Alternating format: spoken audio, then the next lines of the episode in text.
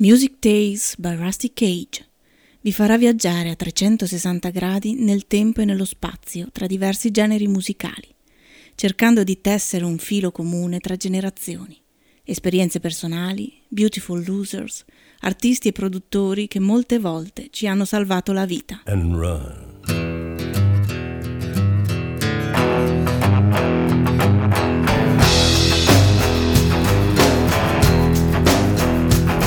When the forest burns along the road,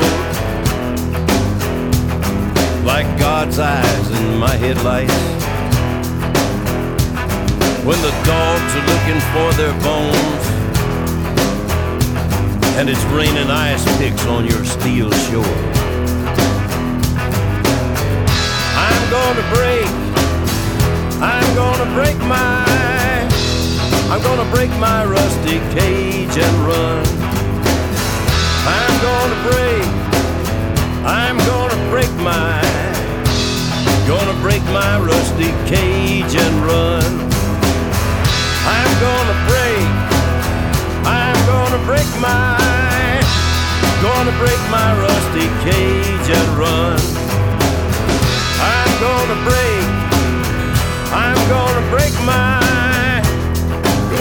my rusty cage.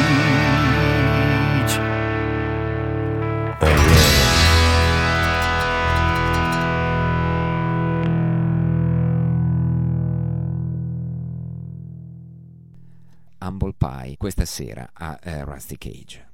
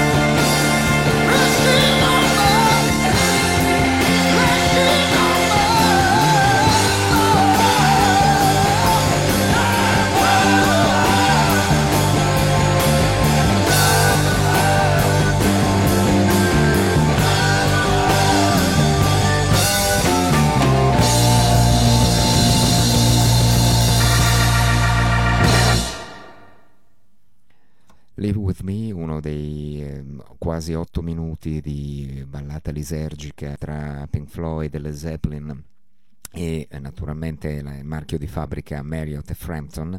Era il 1970, 2 o 3 anni prima insomma di Dark Side of the Moon, contemporaneo anzi a Atom Heart Mother, ma questi suoni che sentiremo poi forse in Echoes, su Meddle e poi appunto su Dark Side of the Moon ci fanno riflettere sul talento straordinario di Steve Marriott, che con pianoforte, organo elettrico e Hammond ci regala davvero un pezzo magico, cantato a 2 voci con un arrabbiatissimo Peter Frampton. Frampton però ci ricorda che la sua vena è essenzialmente più folky, più aggraziata, più dolce, e allora ce lo ricorda con una ballata davvero sorprendente, Earth and Water Song, uno dei suoi classici, qui al servizio del terzo album degli Humble Pie dal titolo omonimo. Siamo più o meno a metà 1970. Earth and Water Song, Peter Frampton e gli Humble Pie.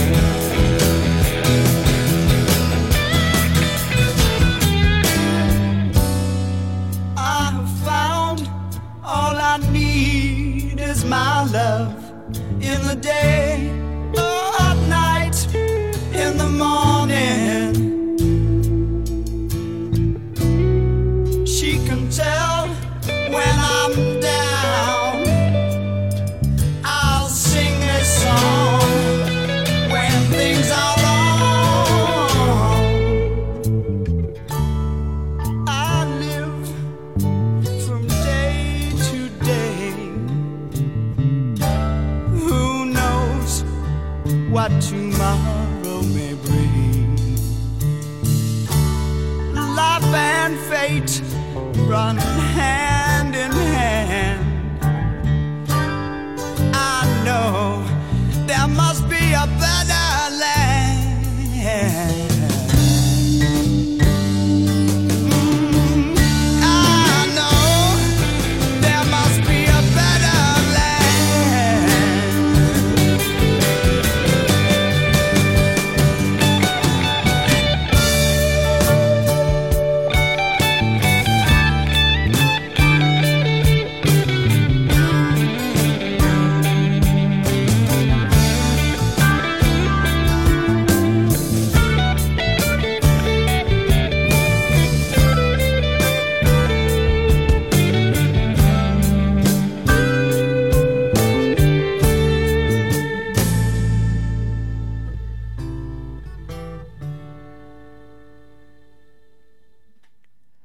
Earth and Water Song, Peter Frampton con gli Humble Pie, terzo lavoro 1970, un disco imperdibile a mio parere, davvero magico, perché contiene sì gli elementi aggressivi che diventeranno il marchio di fabbrica della seconda era degli Humble Pie, con solo Steve Marriott aiutato da Dave Clemson dei ex Colosseum alla chitarra, che sostituirà Peter Frampton, che si sentirà sempre più stretta però in questa veste hard rock, heavy blues, molto affascinante ma anche diciamo molto oppressiva per il suo spirito, che come avete ascoltato si staglia libero nell'atmosfera con questa dolcissima ballata tra gli Who e gli Zeppelin, ma con un piglio e una voce davvero riconoscibilissimi e del tutto personali.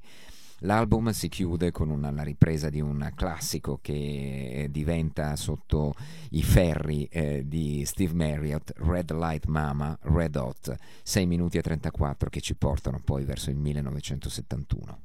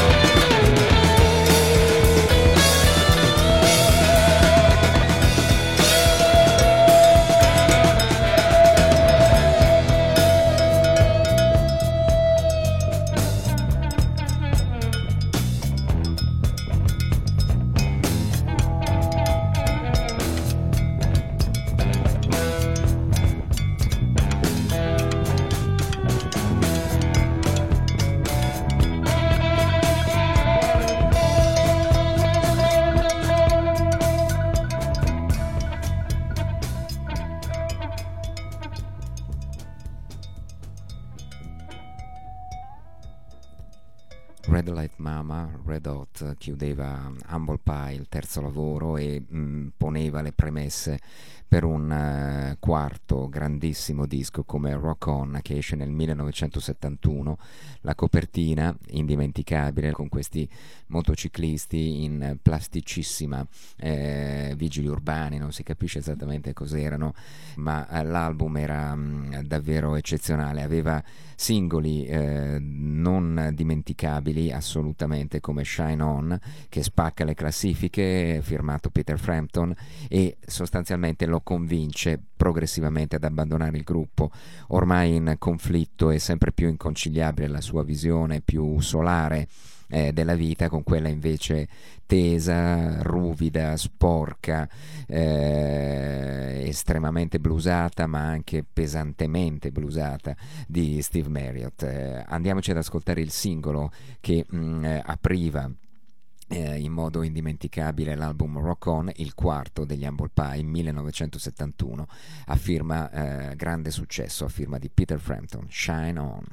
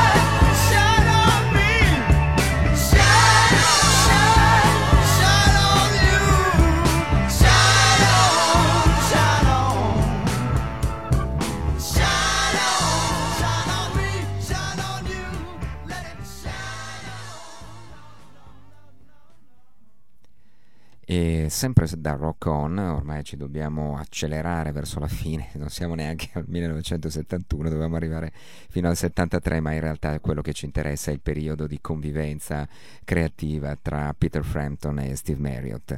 L'album aveva anche una grande ballata molto liquida, psichedelica, con il piano di Steve Marriott, un talento davvero polistrumentale e multiforme, che si chiamava Strange Days, e che mi va di farvi sentire rispetto a Stone Cold Fever, Rolling Stone, a quei massicci rock blues che poi andremo a sentire dal vivo al Fillmore tra qualche minuto.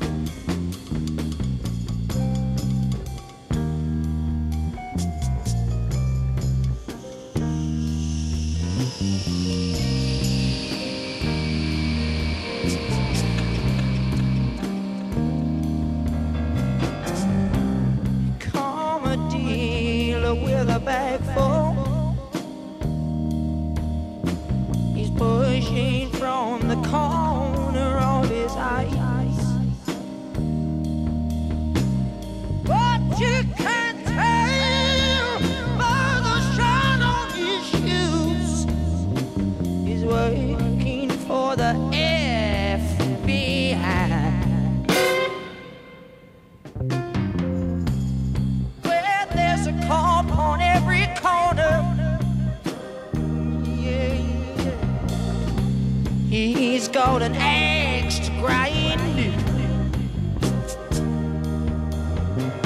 Waiting for some guitar playing, grass smoking, long hair. He got promotion on his mind.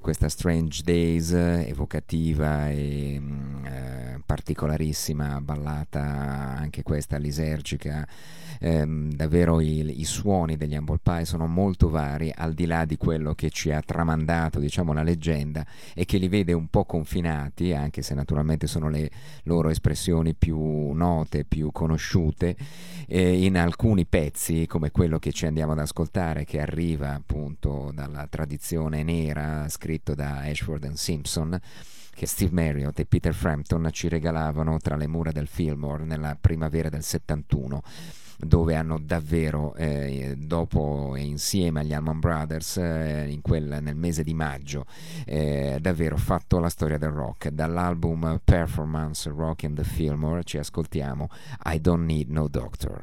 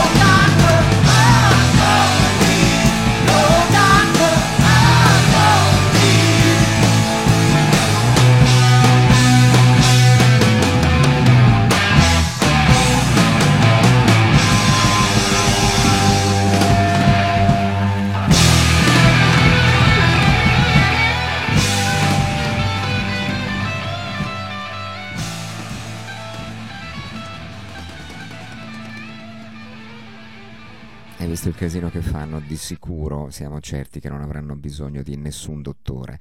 Ci avviamo a chiudere questa carrellata del periodo 69-71 della prima grande formazione degli Humble Pie. Li abbiamo visti nascere, siamo arrivati ovviamente alla fine del primo grande periodo, poi ripeto se ne va Peter Frampton, arriva Clemson dai Colosseum, producono un paio di album davvero niente male, Smoking del 72 che è il loro addirittura maggior successo negli Stati Uniti, un manager americano, incidono dopo il fallimento per la Immediate, per la AM Records, e il loro produttore li inquadra poi sempre di più sulle linee, sulle direttrici di questo hard heavy blues che fa impazzire il pubblico americano. Di grande valore, un bootleg al King Biscuit Tower, una performance radiofonica registrata al Winterland nel 73 dal vivo con questo trio di le Blackberries, che in realtà arrivano dalle I-Cats di Ike e Tina Turner e dalle Relettes di Ray Charles. Tre perle nere di colore che sostengono la voce sempre più hard ma sempre molto soul, profondamente soul di Steve Marriott. Sono stati una grande influenza per tantissime band che si sono approcciate alla rock blues in modo energico e vigoroso, e tra questi assolutamente non possiamo per nulla dimenticare la band di Warren Haynes quando era ancora un power trio con Alan Woody, il compianto Alan Woody al basso e Matt Ebbs alla batteria. Era il 1999, suonavano dalle parti di Atlanta con l'aiuto di alcuni dei loro amici, e uno degli hits della seconda parte della vita degli Humble Pie che a me è sempre piaciuto tantissimo è proprio 30 Days in the Hole. Ci sarà modo di recuperare magari questa seconda parte della carriera dei Pies più avanti. Ci salutiamo dandoci appuntamento alla prossima settimana con Rusty Cage e nuove avventure tematiche sulle strade del blues, del rock, del jazz, del soul, del folk a 360 gradi, come siamo abituati ormai a muoverci senza frontiere e senza confini. 30 Days in the Hole, 30 giorni nel buco. Buonanotte allora con Warren Haynes, i suoi Gavet Mule e questa bellissima, potente omaggio agli Humble Pie, alla storia degli Humble Pie, 30 Days in the Hole. Ciao a tutti e buonanotte.